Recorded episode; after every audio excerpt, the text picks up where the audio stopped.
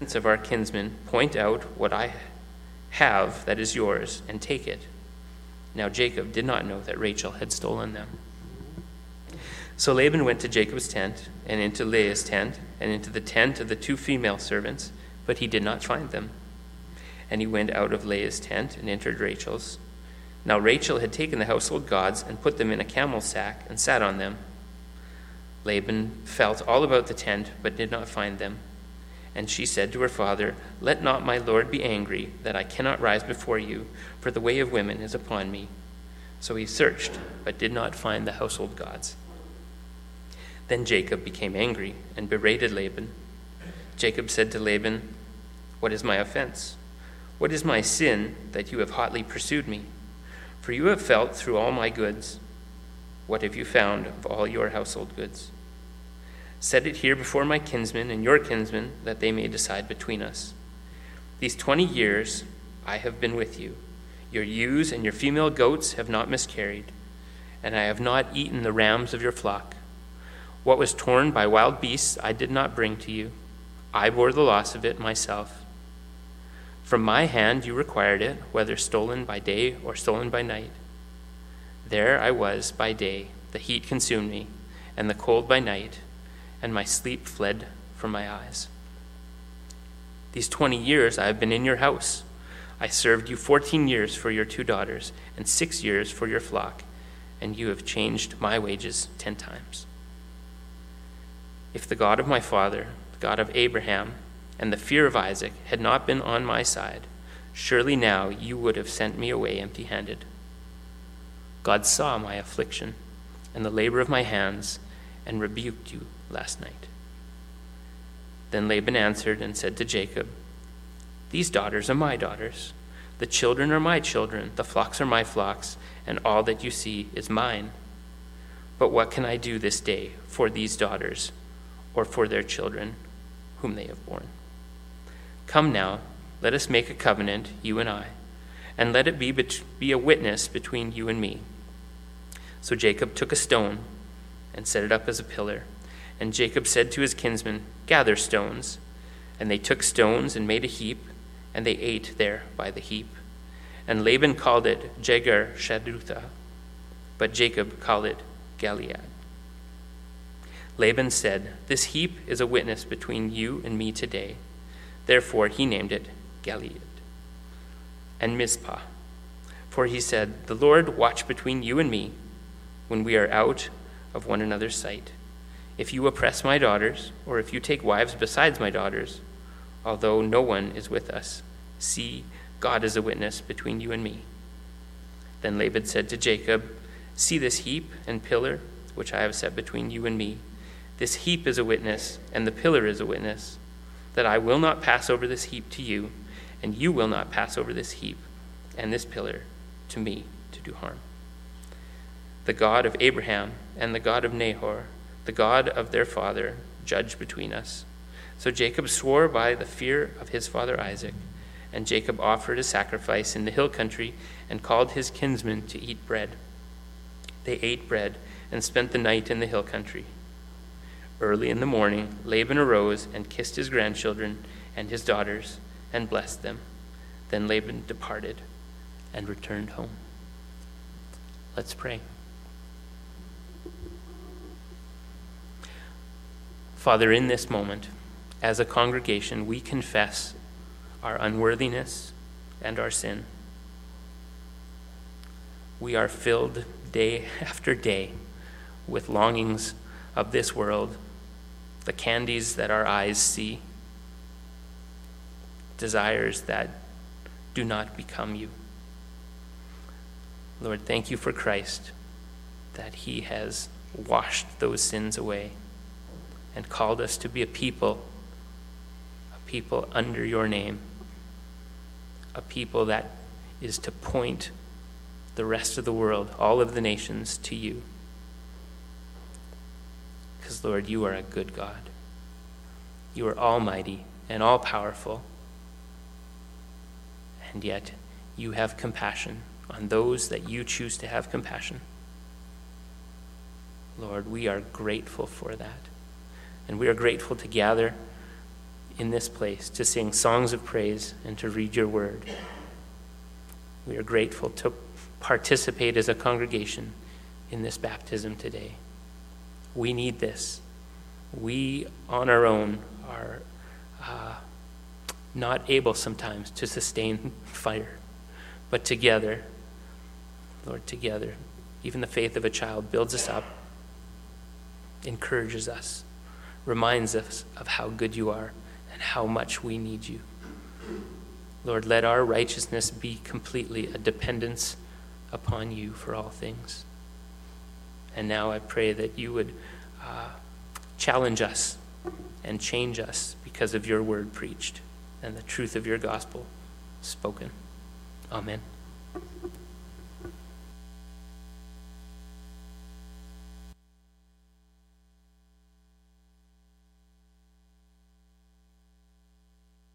Good morning. I'm going to be preaching at just these people over here this morning. Sorry about all the rest of you.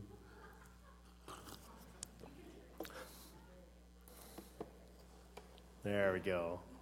All right. For those who are visiting with us this morning, welcome. We work through books of the Bible predominantly, and so we're in this last part of Genesis 31, and it's a big section because it's a, it's a story. So there's no way to break that up into uh, something that would have less meaning. And, and so this final section in Genesis 31 is the account of Jacob's departure from Laban, who is twice over his father in law. Now, the tension between uh, Jacob and Laban has been building for a couple of chapters now. And so, in brief, first Laban cheated Jacob in the marriage contract he made with him, giving him the wrong bride. And by selling both his daughters to Jacob, Laban seems to gain all the blessing God had promised to Jacob by getting 14 years of free labor out of him. And then it continues for another six years. Uh, Laban continues to experience Jacob's blessing while oppressing Jacob by continuing to change the terms of their agreement. And he seeks to keep Jacob enslaved so that he can keep benefiting at his expense. But the tension shifts in the section just previous to this one. God begins to bless Jacob by plundering Laban. And so, about the time that Laban and his sons realized that no matter how they would try to cheat Jacob, their wealth was slowly, slowly being transferred to him by God, uh, this is also the time when the Lord commanded Jacob to leave Padan Aram, the land of his ancestors, and the land of his oppression, to return once again to the promised land of Canaan. Now, I didn't know this, but the primary historical significance of Genesis 31 is related to the way it prefigures the Exodus account. In Exodus, God calls Israel out of oppression in Egypt and into the promised land. And there's so much in common here, and intentionally so, with the account of Jacob leaving oppression in Padan Aram. And I just cannot ever get tired of saying Padan Aram. In both accounts, the departure begins with negotiations. In both cases, there's anger, exploitation, and pursuit. In both, the escape is made because God Himself protects those He has called out of slavery. And so in the Exodus, Israel leaves as a brand new nation. But here in Exodus 31, Israel, who is about to receive his new name in the following chapter, leaves Haran as an entirely new tribe. Mm, so, this is a, great historical significance because there's a separation of tribes here. A new tribe is formed. God's effectual call of chosen individuals to a new people for his own possession is one of the major themes of the scriptures, both Old Testament and New. God's people are his treasured possession, Deuteronomy 7 6. Chosen out of all the peoples who are on the face of the earth. And today, God is still calling for himself a people. By the sacrifice of his own blood, Revelations 5 9 to 10, Jesus ransomed people for God from every tribe and language and people and nation, creating from them a kingdom of priests to our God. So I want, I want to work a little bit backwards this morning, uh, working backwards through the chapter so that we can begin to understand the parts of God's process of accomplishing this purpose, which are revealed in this chapter for our benefit. Because God is still the same God, and He is still doing the same work in calling a people for Himself.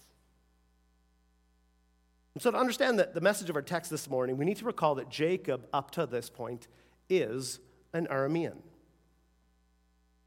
One of the humble confessions that Israel was commanded to make as they presented their tribute to God, the first, first fruits offering as a tribute to God, Deuteronomy 26 5. Uh, they would, as they would wave the first fruits offering of the land towards God, and they would actually confess that they had not always owned this land. And they would confess, um, a wandering Aramean was my father, which is a way of saying that Israel was not always a people. There was not always a special people. We were nobodies. A wandering Aramean was my father. If a people was to exist for God, we've seen this all the way through Genesis, then he would have to create them for himself. Everyone has turned astray. All the nations rebelled against God. All the nations unified at the Tower of Babel in rebellion against God. And so, if there were to be a nation for God's own, he would have to make them. And this is the story of Israel. Jacob was an Aramean, the nephew of Laban. His wives were Aramean, the daughters of Laban. There, there are no closer biological ties that exist between, uh, than between the family of Laban and the family of Jacob. None we'd like to think about anyway. So they're, they're very closely biologically related. The nephew and the daughters, they're, they're Arameans. They come from this land. And so the author begins to foreshadow an interesting development by referring to Laban in verses 20 and 24 as Laban the Aramean. Well, that's an interesting distinction when everybody in the story is an Aramean. Then in, in verse 25, when Laban overtook Jacob, just as the army of Pharaoh would later, later overtake the escaping Israelites at the Red Sea, the families of Jacob and Laban each pitched their tents opposite each other. And this is all military terminology, describing the drawing up of battle lines in the ancient world. So, this whole section describes these two families. Now, we're talking Jacob, his wives, and his kids, and Laban and all of his family. So, one of these has a lot more adults to fight. But they are set up as, as military uh, groups drawn in battle lines uh, military enemies. Jacob does not merely leave, he fled. And he is pursued. And then Laban overtook him. And then in verse 26, Laban accuses Jacob of taking his daughters as prisoners of war, captives of the sword. So the whole section is, is written in this military language, and then the whole narrative ends with a peace treaty between two enemies who agree to remain apart. And they set up stones as a monument. This is where we will not pass. You will stay on that side, and we'll stay on this side. I'm going to read that peace treaty again, starting in verse 44.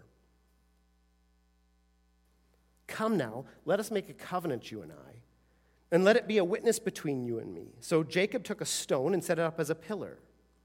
And Jacob said to his kinsmen, Gather stones. And they took stones and make, made a heap, and they ate there by the heap. Laban called it Jegar Sahadutha, but Jacob called it Gilead. Laban said, This heap is a witness between you and me today. Therefore he named it Gilead and Mizpah, for he said, The Lord watch between you and me when we are out of one another's sight. If you oppress my daughters, or if you take wives besides my daughters, although no one is with us. See, God is witness between you and me. Then Laban said to Jacob, See this heap and the pillar which I have set between you and me? This heap is a witness, and the pillar is a witness that I will not pass over this heap to you, and you will not pass over this heap and this pillar to me to do harm. The God of Abraham, and the God of Nahor, the God of their father, judge between us. So Jacob swore by the fear of his father, Isaac. And Jacob offered a sacrifice in the hill country and called his kinsmen to eat bread. They ate bread and spent the night in the hill country. Early in the morning, Laban arose and kissed his grandchildren and his daughters and blessed them. Then Laban departed and returned home. Now, if you've been following with us through this story, you can tell that Laban does not have a very good relationship with the truth. And even as they, they take this covenant, Jacob and his kinsmen make a heap and a pillar. And then Laban says, See this heap and pillar that I have set up between us? I mean, it's just, he's just a guy not very well uh, related to the truth all the way through this story. Everything, though, about this treaty occurs in pairs. There are two monuments, both a, heap of stones and a single pillar stone. Uh, and then there are two names given for the monuments both an Aramaic name and a Canaanite or Hebrew name. Both mean witness heap or heap of witnesses, which is funnier. Then, then there are two meals and two treaty provisions, and finally, two gods called on as judges over the treaty. Now, verse 53, depending on your translation, makes it seem a little different, but you got to remember capitalization is added later.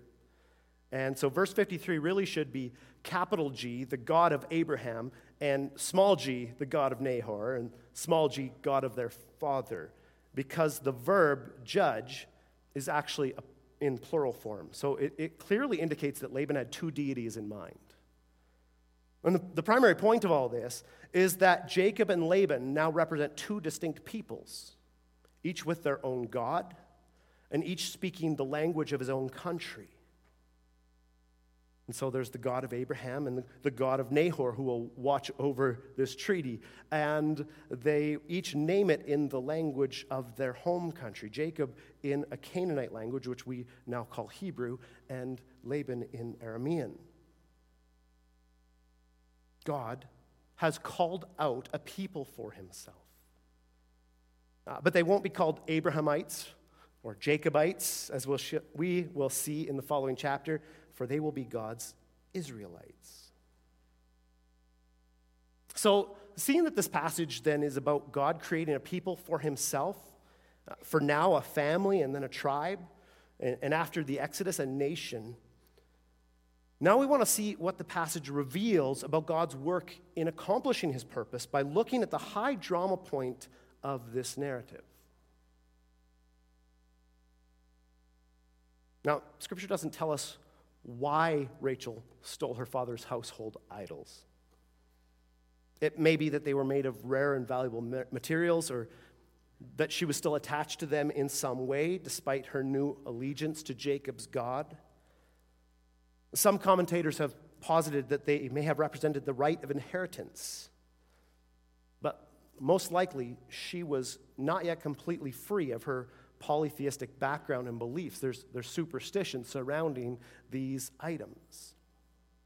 And it's not unlike the way with us as we come to have faith in Jesus for salvation.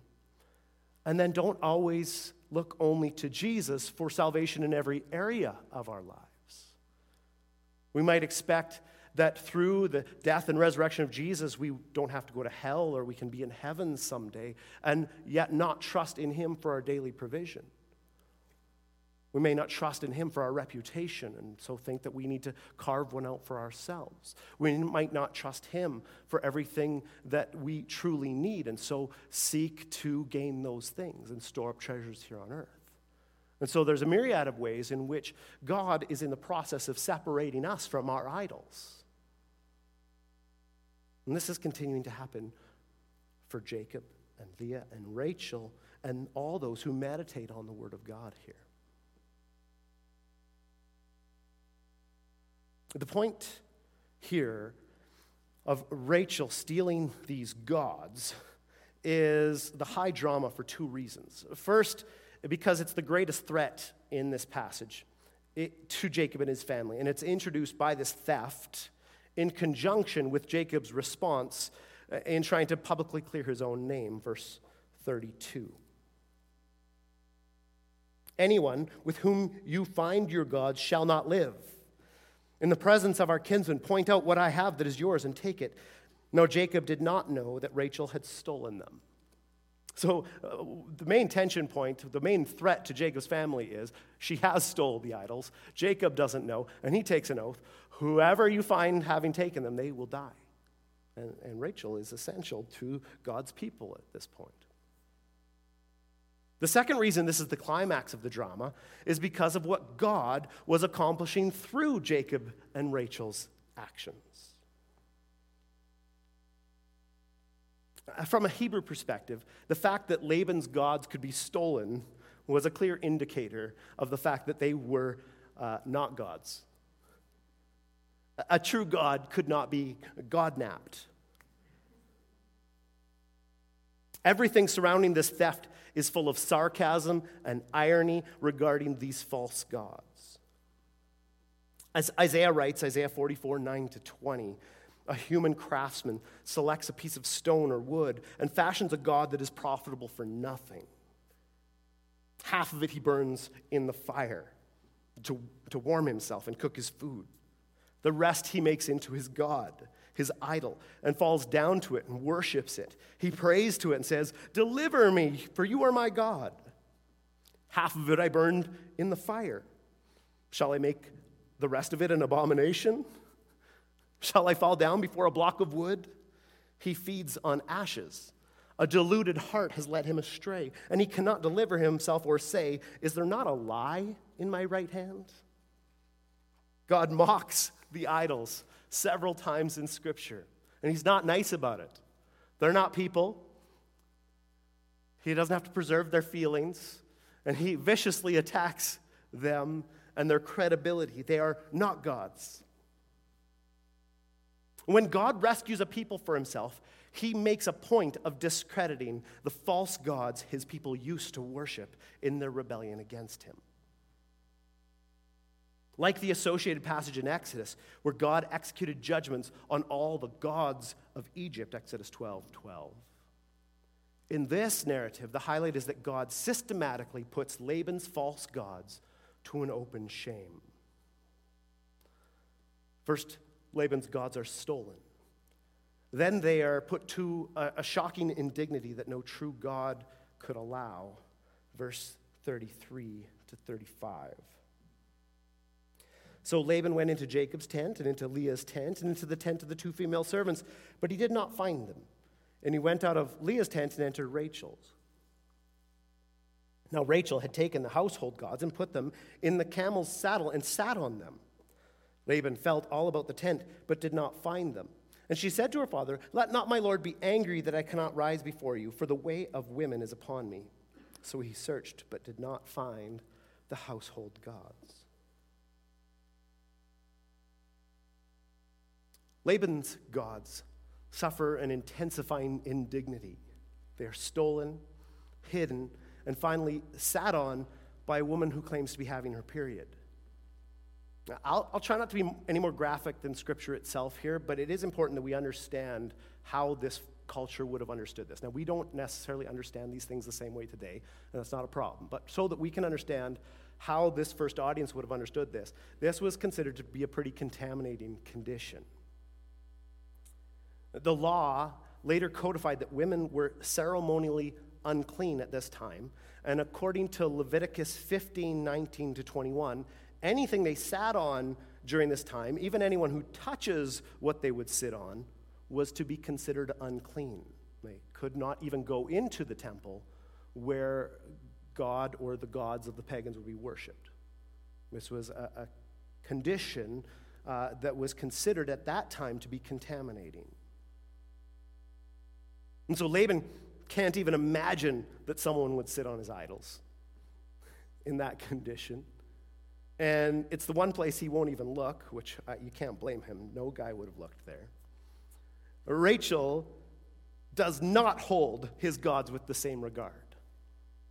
She willfully defiles his idols, treating them like a sanitary napkin.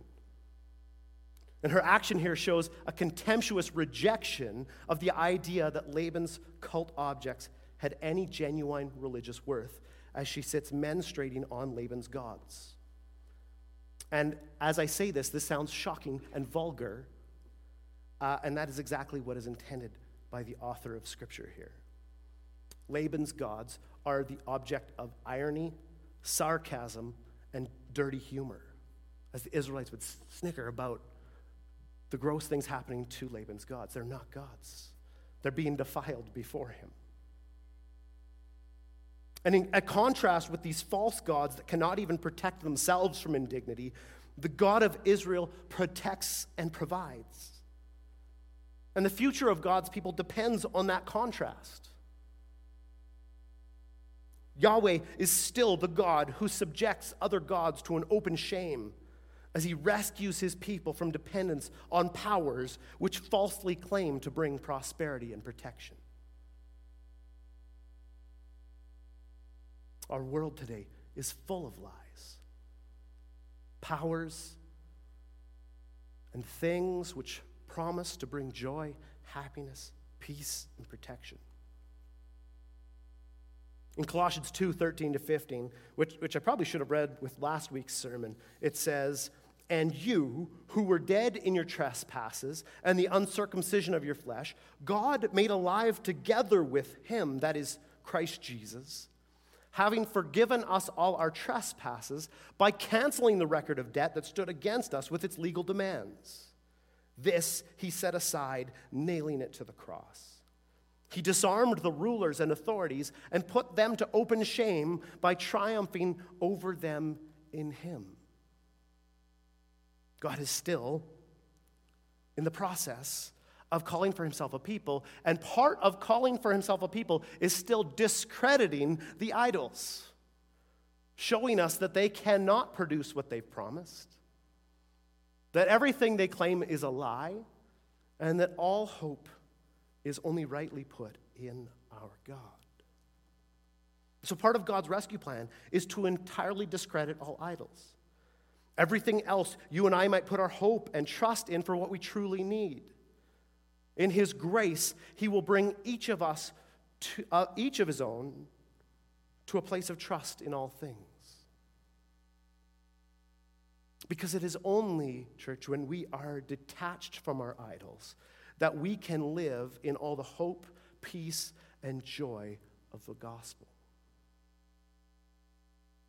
We will go through trials of many kinds. There are all sorts of things that we'd like to have that we do not.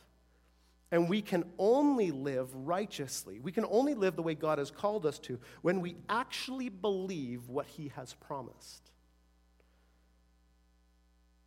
And so, between the defilement of Laban's gods and the peace treaty between now two distinct tribes, there are the false accusations and false claims that Laban spouts as the two clans meet across battle lines. And they are so related to this idea of false gods. Laban's lies are the lies of idolatry. Laban's lies are the lies that this world has to tell us. And so there's three major lies. Now, Laban, like I said, he lies in just about everything he says here. But there's three big lies that Laban brings to this meeting. Jacob's family leaves the land of oppression, their oppressor chases them, and then he chastises them with these three lies, each which claim that Jacob's immediate obedience to God was a foolish act. He says this How foolish for you to have done this. And each of these three lies has an answer in the gospel, a truthful answer on which we will meditate together this morning. Now, there are several twistings of the truth and lies which Laban presents in this chapter, but the first of the three we'll look at is in verse 27 and 28. He says, Why did you flee and trick me and did not tell me, so that I might have sent you away with mirth and songs, with tambourine and lyre? That's why that word's there. It's double, double entendre. Why did you not permit me to kiss my sons and my daughters farewell? Now you have done foolishly. He claims that he would have happily let them go. He's had Jacob enslaved for uh, 20 years now, and just like the Pharaoh, there's this on and off again. Oh, well, we'll let, you go. Okay, well, you could go out for a little while and come back. There's this negotiation. He claims he would have let them go. He insinuates that Jacob's obedience to God was mistimed, that a delay would have led to joy and singing. Why leave when there's still merriment to be had and celebration to enjoy? How foolish. These words would have sounded very hollow to Jacob's family. They had already experienced Laban's version of a happy feast. In chapter 29, at Jacob's marriage feast, while he was drinking and laughing with Laban, he did not yet realize he was the butt of the joke. And Leah, his wife, who had been sold outright to Jacob, had suffered the enduring scorn of her husband because of Laban's deception at her wedding feast. She is not fooled by Laban's promise of mirth and songs. This family knows, and now the reader does too, that the joy and pleasures offered by Laban are short lived and costly. Laban calls Jacob's immediate obedience to God's command foolishness. But Jacob is beginning to understand, as David wrote, Psalm 16:11, God's instructions make known the paths of life. In his presence there is fullness of joy. At his right hand are pleasures forevermore.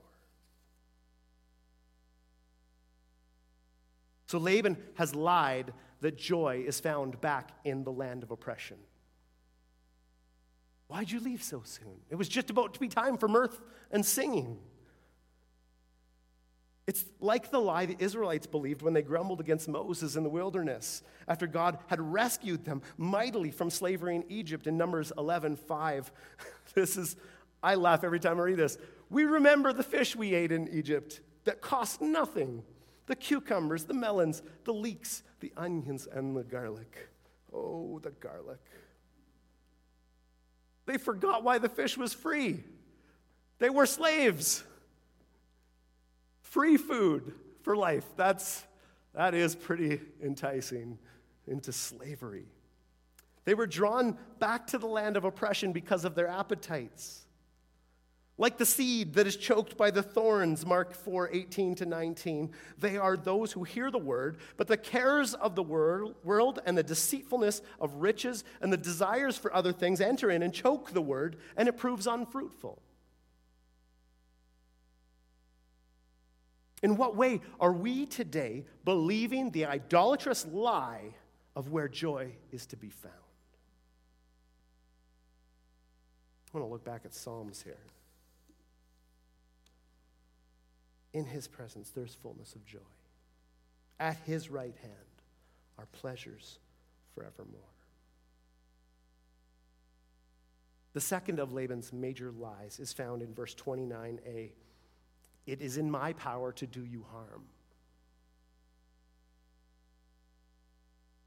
In Hebrew, this is plural. It is every one of you, meaning the whole of Jacob's family. It's in my power to do y'all harm.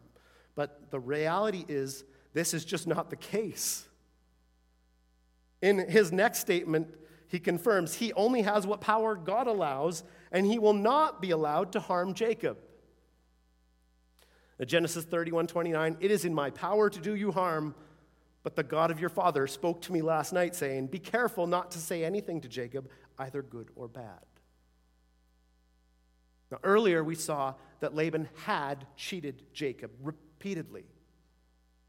He had oppressed him, essentially making him an indentured servant, and then changed the terms of the agreement to keep Jacob enslaved. He had accomplished these things against Jacob. Jacob was going through a rough time, and it was caused by his oppressor. Well, what does he say? Genesis 31 7, still here in the same chapter earlier. He says, Your father has cheated me and changed my wages ten times, but God did not permit him to harm me.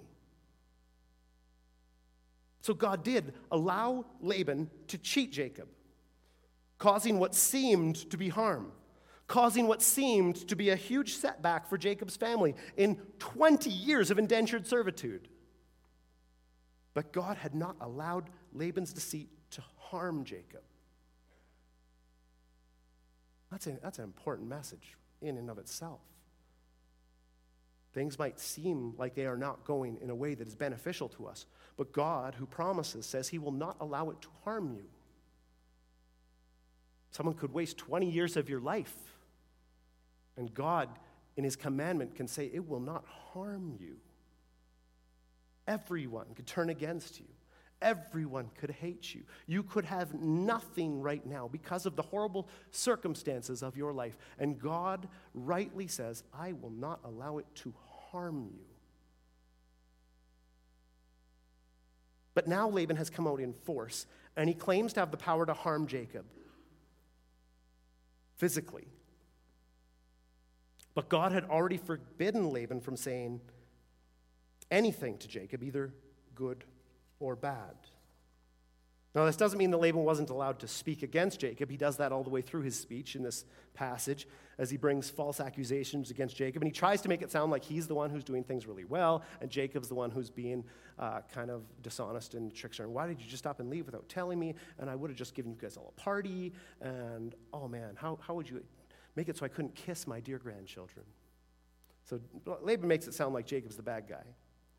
So he still speaks against him. So, what does it mean here that God does not allow him to speak either good or bad against Jacob? What it means is that whatever he thought of Jacob, even if he felt like he had a legitimate grievance against him, he was not to take any action against him. This is actually judgment language to speak good or bad. So, when he is to speak good or bad, he's saying, You cannot execute judgment against Jacob, no matter what you think. God has corked the bottle of his aggressiveness, one commentator writes. He has taken away Laban's prerogative to exert the power to interfere in Jacob's life at all anymore. Laban's lie is an empty boast. Psalm 118, 5 to 7. Again, we worship our God in response to this. Out of my distress, I called on the Lord. The Lord answered me and set me free. The Lord is on my side. I will not fear. What can man do to me? The Lord is on my side as my helper. I shall look in triumph on those who hate me. Jake, at the end of this, Jacob and, and Laban make an agreement and leave each other as equals, each the leaders of a tribe. Well, Jacob is the leader of 12 little boys and a daughter so far, and, or 11 little boys and a daughter, I should say. And, and Laban has this whole clan. And they, God has elevated them, uh, Jacob, to the same position. God's on his side. What, what can Laban do to me? Nothing. I have the power, is Laban's lie. Twice, both in verse 42 and in verse 53, Jacob refers to God uh, by a name that is unique to this chapter. So there's nowhere else in the Bible that it says this, and it's used twice here. He calls God the fear of Isaac. And you know it's a name, they capitalize it in your English translation. It's kind of a strange name Let's read verse 42. If the God of my father, the God of Abraham, and the fear of Isaac had not been on my side, surely now you would have sent me away empty handed. God saw my affliction and the labor of my hands and rebuked you last night.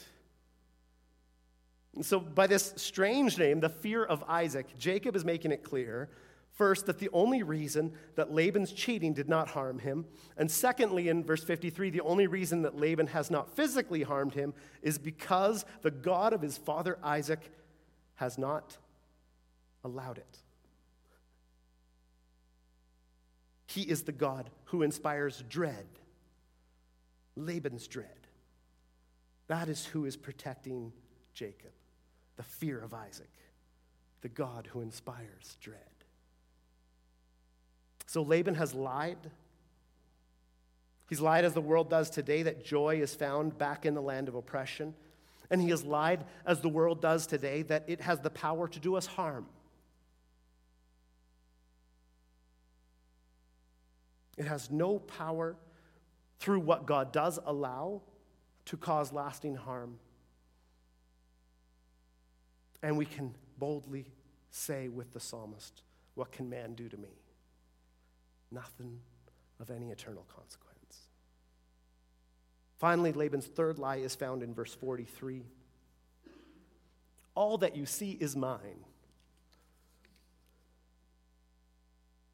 Then Laban answered and said to Jacob, The daughters are my daughters, the children are my children, the flocks are my flocks, and all that you see is mine. Uh, this, this one's like hard to even like believe he said it. It's, it's that bad. Uh, this final pretense is as empty as Satan's boast that all the kingdoms of the world are his. His daughters, whom he once treated as property and sold, were also given to Jacob by God. Jacob's children, as we saw in chapter 30, were gifts from God who provided for their birth miraculously. The flocks, which were legitimately owed to Jacob according to the contract with Laban, were given to Jacob by God through miraculous means. When Jacob was explaining this to his wives, Genesis 31 9, he recognized this, stating, Thus God has taken away the livestock of your father and given them to me. And so the reality is, Jake, or Laban has nothing. He claims, All of this is mine to be given from my hand. He makes it sound like he's being magnanimous. But God has given Jacob each of these things as he has wrested them from his oppressor. Psalm 24 1 The earth is the Lord's, and the fullness thereof, the world and those who dwell therein. And so, in reality, Laban has nothing. And even so, the Lord will take it away and give it to those he has chosen for his own. This is why Jesus will say, Matthew 13 12, For to the one who has, more will be given, and he will have an abundance. But from the one who has not, even what he has will be taken away. What we see here in Genesis 31 is that God has taken the side of his people. He promises that the meek before him shall inherit all the earth. He has taken the lowly, the second born, the barren, the have nots, and given them an abundance for all eternity. As uh, barren Hannah, who births a child, celebrates and praises God in, in 1 Samuel 2 7 to 8, she sings, The Lord makes poor and makes rich. He brings low and he exalts. He raises up the poor from the dust. He lifts the needy from the ash heap to make them sit with princes and inherit a seat of honor. For the pillars of the earth are the Lord's, and on them he has set the world. Church, this world still has lies to tell you and I. And God, in his mercy, is still calling for himself a people and making them his treasured possession. And in doing so, part of that process is he will discredit the things that we have put our hope and trust in. Now, this last two years for me has been a lot of losing trust in the things I ought not to have trusted in the first place. This last two years for me has been seeing clearly my own idolatry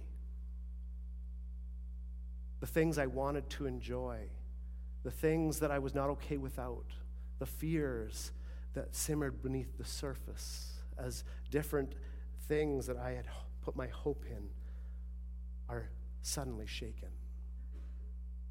This is the grace and mercy of our God. He will not allow you to be harmed by the circumstance that He caused you to walk in. Well, what can man do to me? What can nature do to me? Nothing. God is in control. And so he, in his purpose of making us his people, that we would glorify him and enjoy him forever, he is debasing us of these false notions, false gods, idols of our heart that we have erected.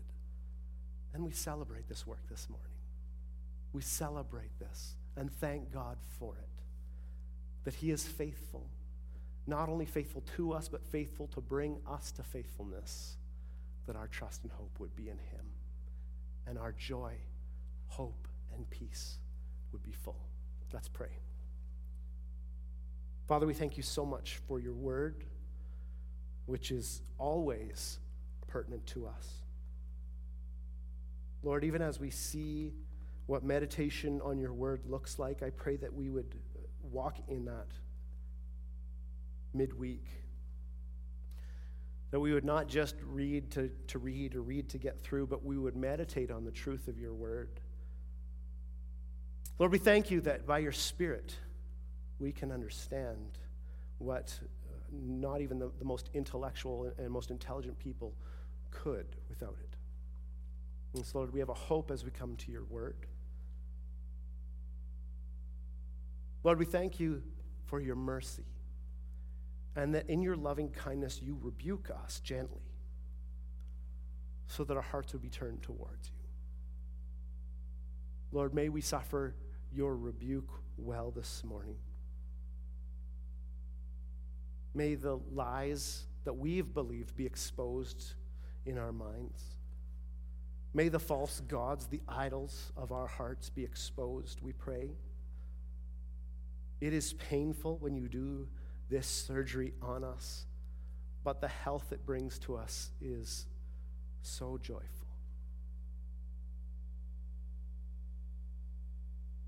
Speak your truth into the lies that our hearts have believed, we pray. Amen.